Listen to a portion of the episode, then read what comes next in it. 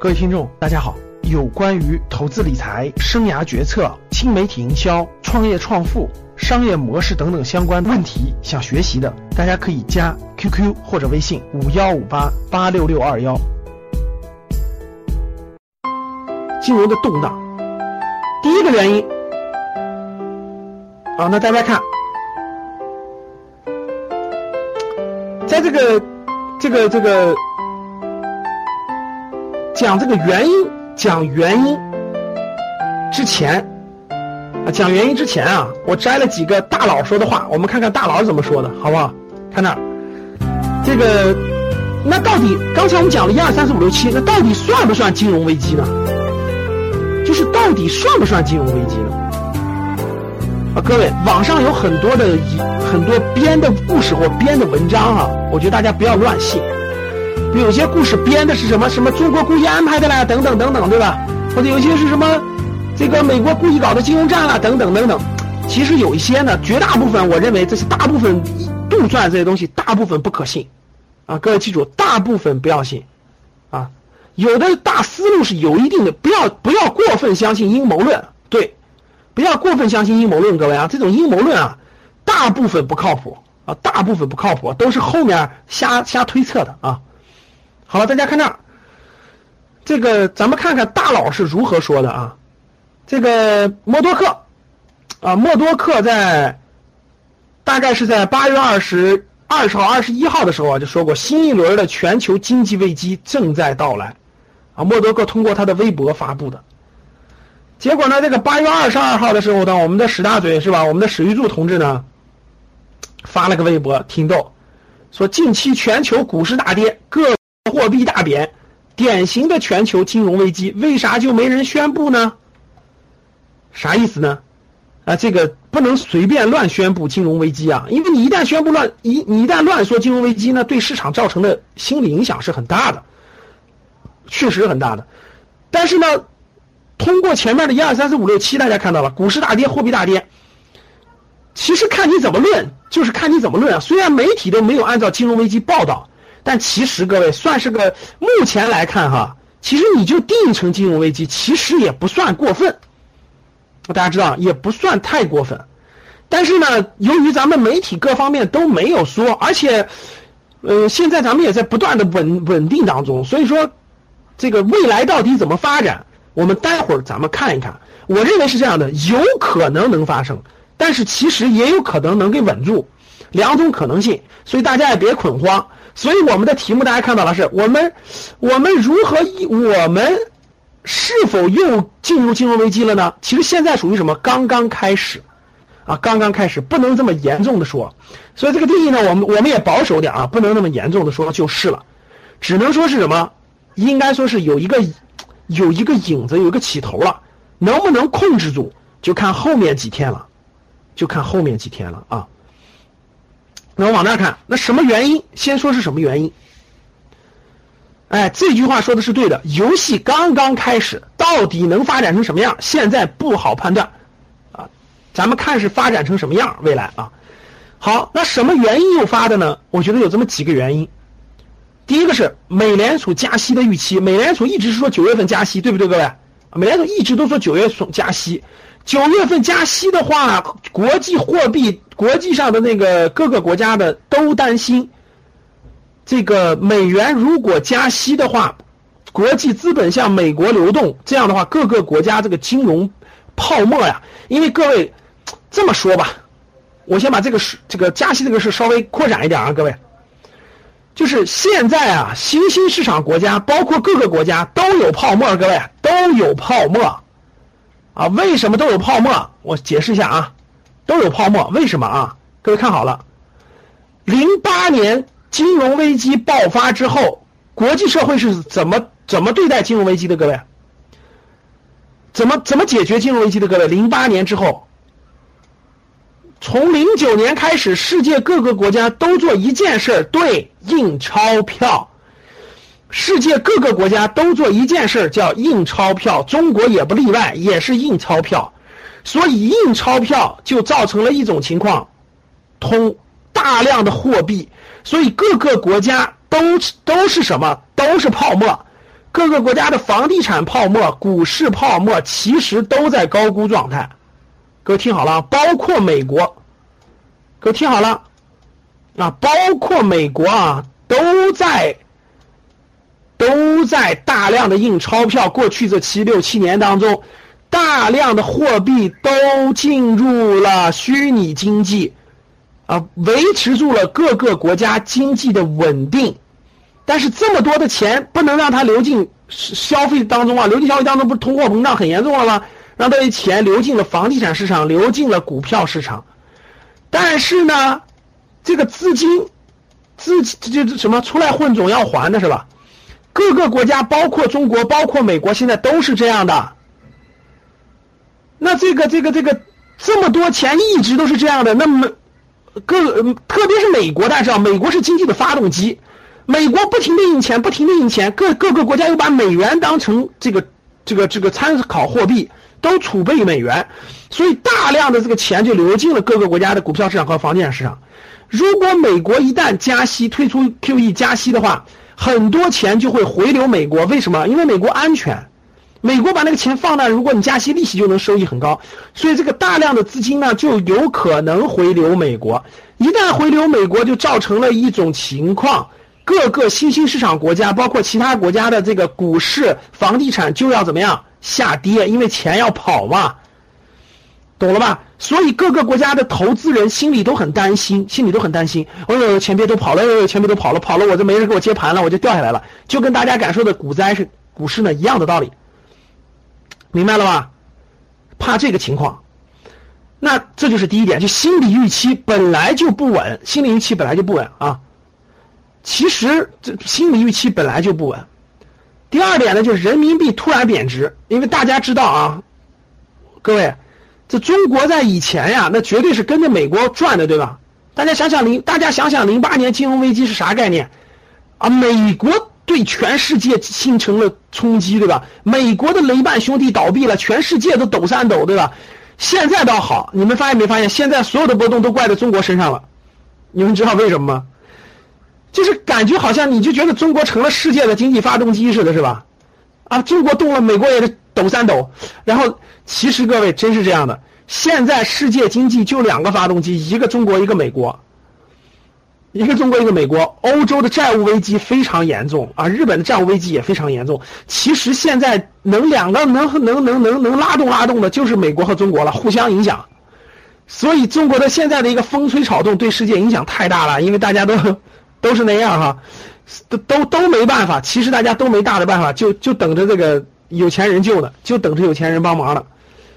所以啊，各位，其实零八年的金说的严重点啊，各位，其实零八年的金融危机本来就没有说的严重点就没有完全过去，一直都是拿那个扛着呢，扛了这么七八年，现在扛的世界各个国家都是债，都是债，都是泡沫。哎呦，这个这个这个，要不说说的挺严重的。这次要是再爆发个金融危机，我跟你说，严重的情况下，那就有可能引发经济危机，那真的是有可能的。哎呀，实话实说，真是这样的。那我说的是严重情况啊，就先严重前先吓唬吓唬大家哈，也不是吓唬，这实际真有这个可能的啊。大家看，这现在各个国家的经济，这这这确实是不稳定。啊，波动这个随时都有大波动，一旦大的波动来了，大家没发现吗？为啥那个最近这个，这个这个要不说要不说前一阵我觉得有篇文章说的很对，说这个，这个中国借助这次抗日战争胜利七十周年、反法西战争胜利七十周年举办这次阅兵，是其实背后还是有高人指点的，就是有高人在背后。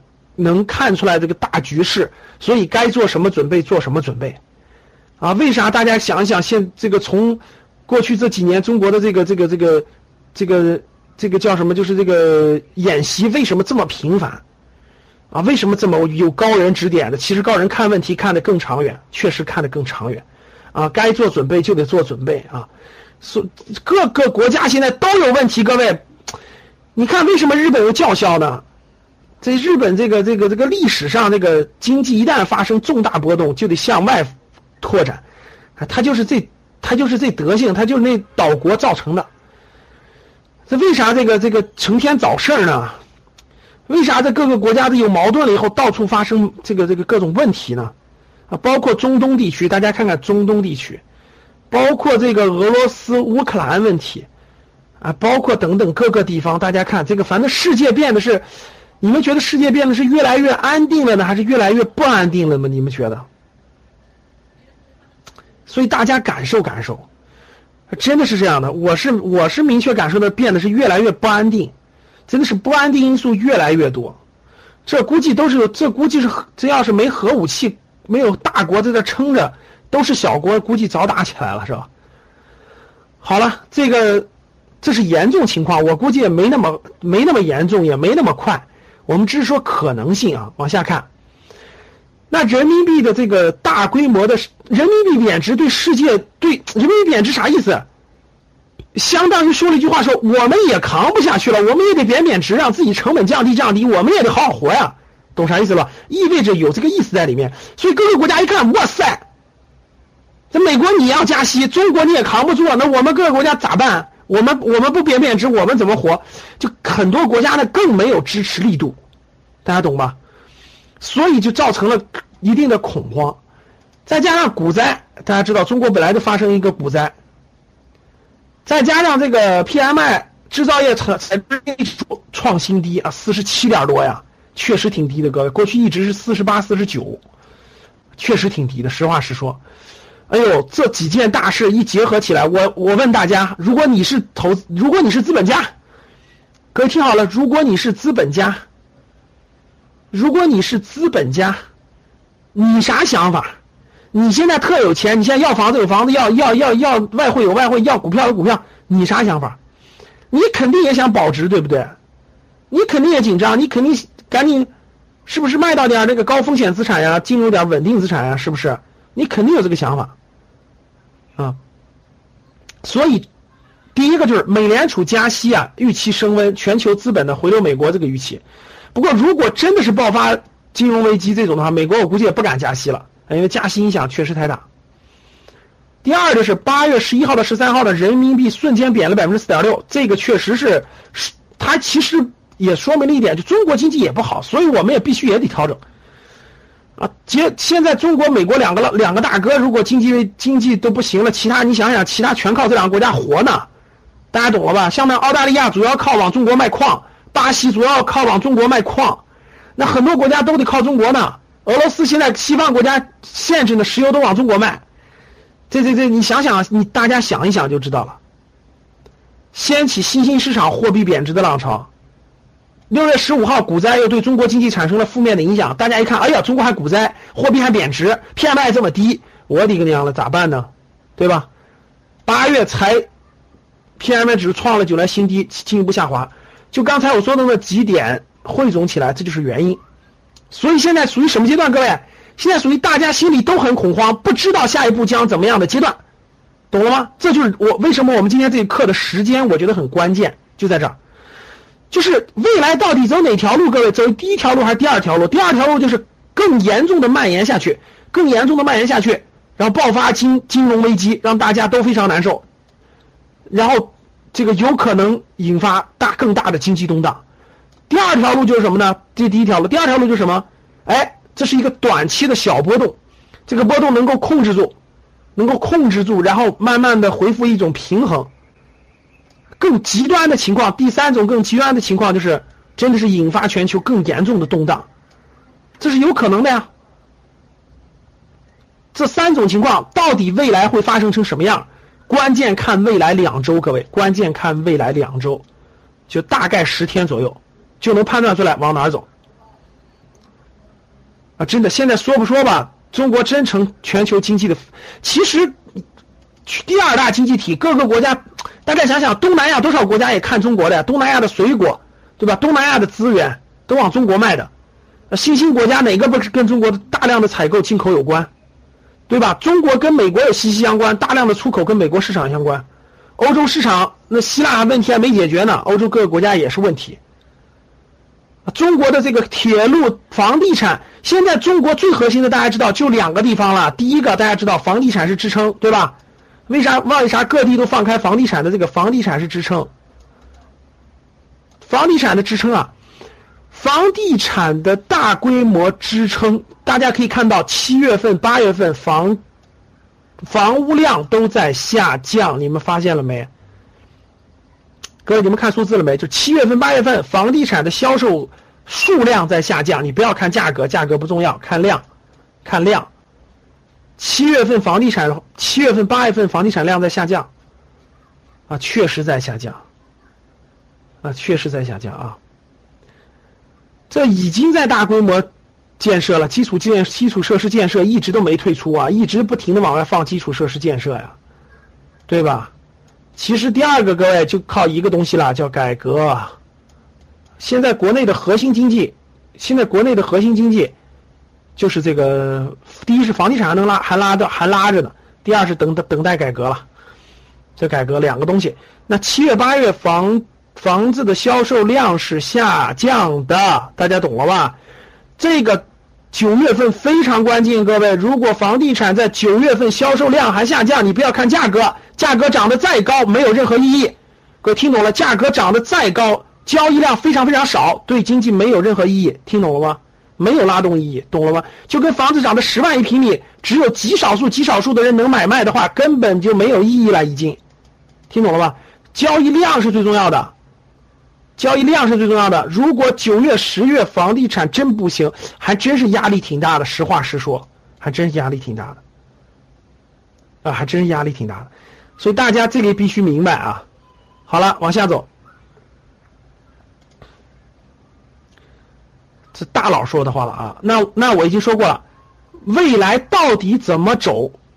我相信全球的各个国家的领导人其实都不希望走向更严重的，其实都不希望走上更严重的经济金融危机。那怎么办呢？大家可以看到救市已经开始了。其实大家可以看到救市已经开始了，大家看到救市已经开始了，就是。虽然各个国家都没有宣布它是金融危机，但其实就是已经开始了。这是我截的最近这几天的新闻的各个点，大家看看就知道了啊。随便咱们去看去啊，一天要发多少信息？大家看，今天李克强总理打气了，对吧？李克强总理打气经济，对吧？宏观调控有空间啊。这是今这是昨天降息降准都看到了，央行年内再度降息降准，双降啊，各位，双降啥概念？真的是啊，利息都降到百分之四点六了，利息真的是往下降了。利息降了以后，能极大的缓解，第一，促进房地产的发展，很多人不敢买房，一看利率降了，不就敢买了吗？贷款不是少了吗？第二，让企业少还债，企业少还利息，促进经济的发展。结果央行一降息降准，先救了美国股民了，现在的先救了美国股民了。受中国政策利好，央妈出手先救了美国股民，美国美国星期二。至少没有大跌，至少没有大跌哈。这个李克强总理出来打气啊，整个宏观经济调控还有手段，对吧？然后这个发改委今天发说话了，发改委今天说话了啊，中国仍具备保持百分之七左右的中高速增长的条件，啊，公安部今天说话了吧？各位看到今天新闻的公安部说话了吧？抓了抓了几个地下钱庄的，是不是地下钱庄的？上千亿啊，一千两一千两百亿人民币的地下钱庄的流动全抓起来了。原来其实地下钱庄是睁一只眼闭一只眼的，有它有一点自由流，稍微流动性的，因为它有出也有进，啊，一百二十亿是的。现在歘，地下钱庄开始控制地下钱庄，啊，不能随便外流啊，控制地下钱庄。然后，国际货币基金组织的开始发言了，国际基金组织开始发言了，看到没？中国经济放缓以及股市下跌，并不预示着危机。各位看到没？看到没？国际基 I I I M F 国际国际货币基金组织发言了，并不意味着下跌危机，而是意味着中国有必要进行调整。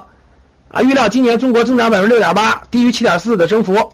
马来西亚总理说了，没有走软，货币还可以，经济表现挺好的。看到没有？稳定信心，各位，这就是稳定信心嘛。法国总统五点都说了，有信心中国可以克服眼下的问题，中国经济增长仍然令人羡慕。法国将参与亚投行，必和必拓，这是巴西那个巴西的那个铁矿石巨头啊。必和必拓，中国整体经济已经走出低谷，没有证据表明中国存库存增加，中国长期经济增长会稳定下降，看到了吧？法国经济部长，法国经济增长不会受中国危机的威胁。摩根大通，美联储九月份加息的可能性低于百分之五十，各位看见了没？欧洲中央、欧洲央行官员，中国经济没有急速减速，看到没有？包括今天高盛，你们看到了？今天高盛也说，也说了这个没有那么严重。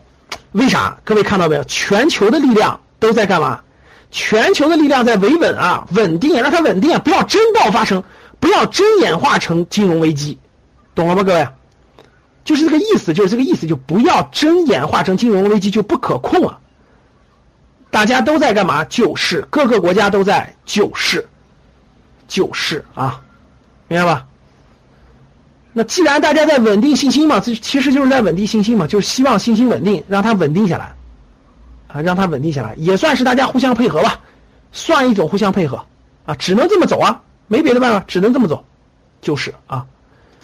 那这个，那未来到底怎么地呢？那第一个问题，未来是不是真的能演化成金金融危机呢？我觉得，各位，未来十天非常关键。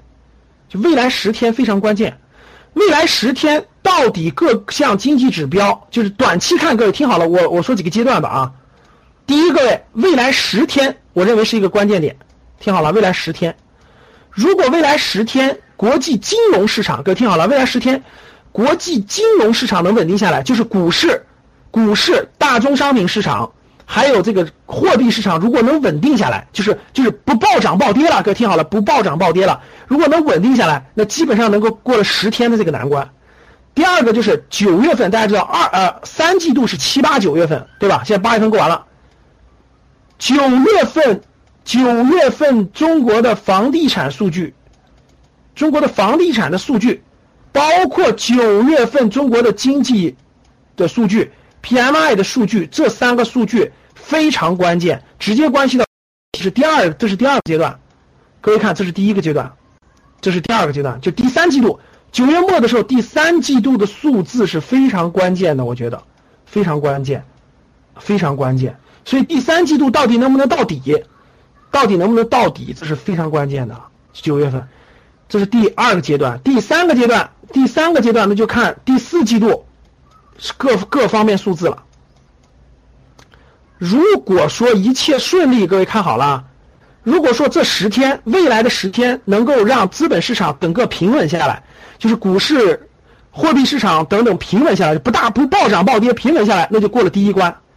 九月中下旬，如果房地产数字好，稳能够稳定住；如果 PMI 指数在缓慢回升，或者是达到一定，说明什么？说明也就到了一个底部了，慢慢会回升。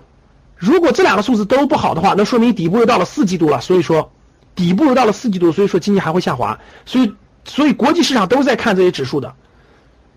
第四季度，那就是那啥了。如果第四季度还不是底的话，那二零一六年还得往下掉，二零一六年还还还还得受影响。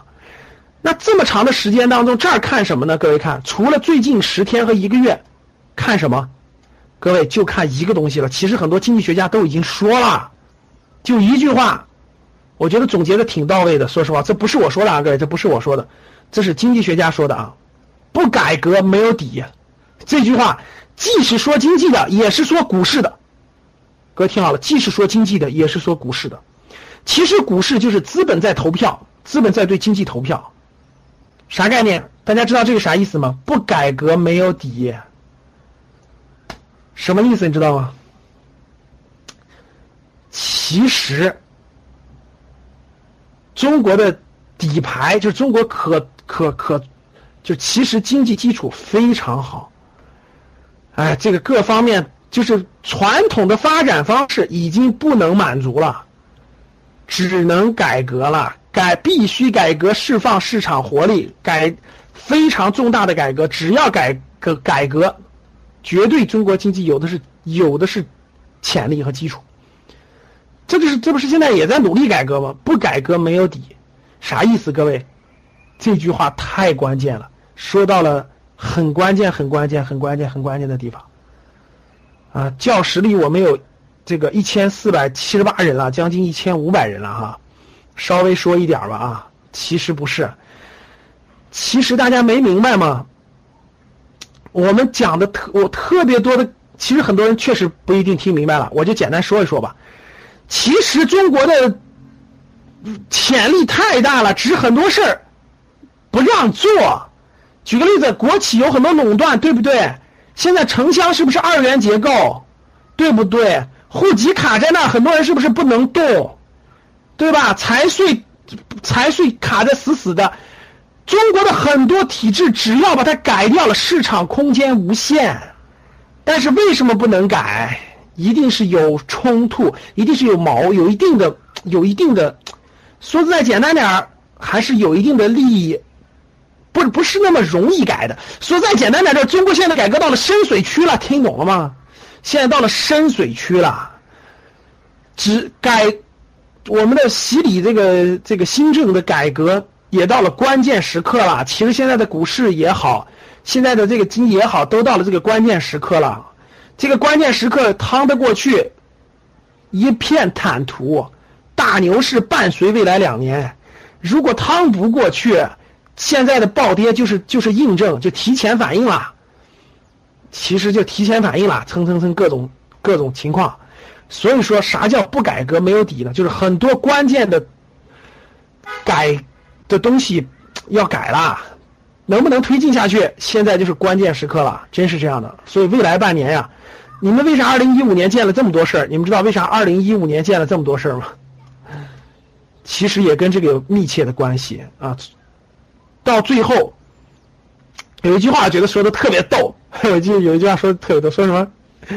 这个就是国企，就是那句话说特别逗，说什么国企，国企改革。那个那个就是什么，这个，这个他的意思是，国企改革你是跟你是在跟这个国资委这个这个与虎谋皮，放开二胎你是在跟计生委与虎谋皮，他他的意思就是说，好多改革都到了那个，确实是大家想一想，计生系统多少人？我问你们，全国计生系统有多少人？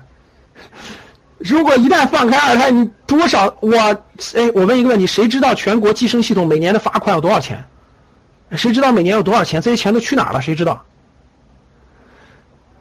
总之，各位，就是那个，哎，我看完他说那话，我觉得挺有挺挺挺有道理的，就是，就是这个，这个这个，改革到了深水区是吧？就这么说吧，改革到了深水区，呃，二零一五年的下半年注定不平凡。应该这么说，各位，二零一五年的下半年注定不平凡，注定我们每个人都是这个阶段的，注定我们将感受到你过去很多年感受不到的东西，只能这么说了啊。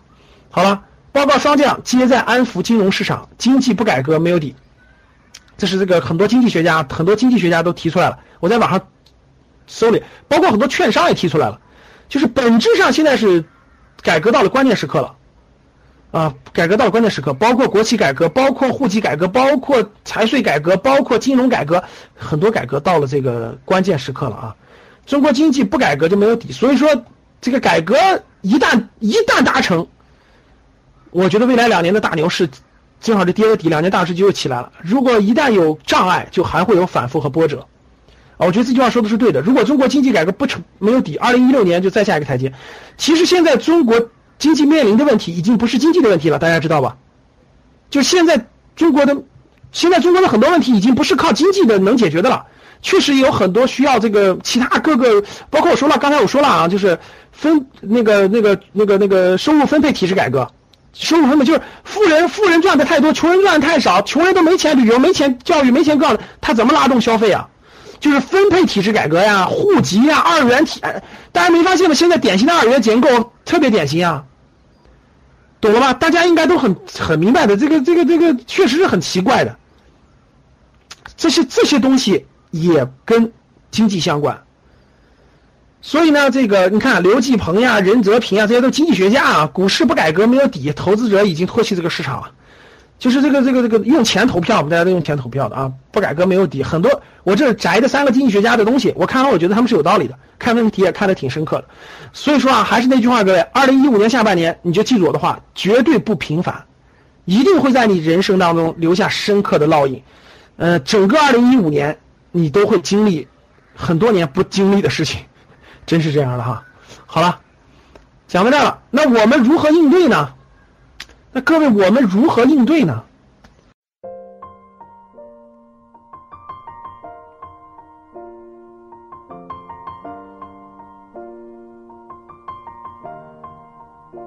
It's been a long day without you, my friend.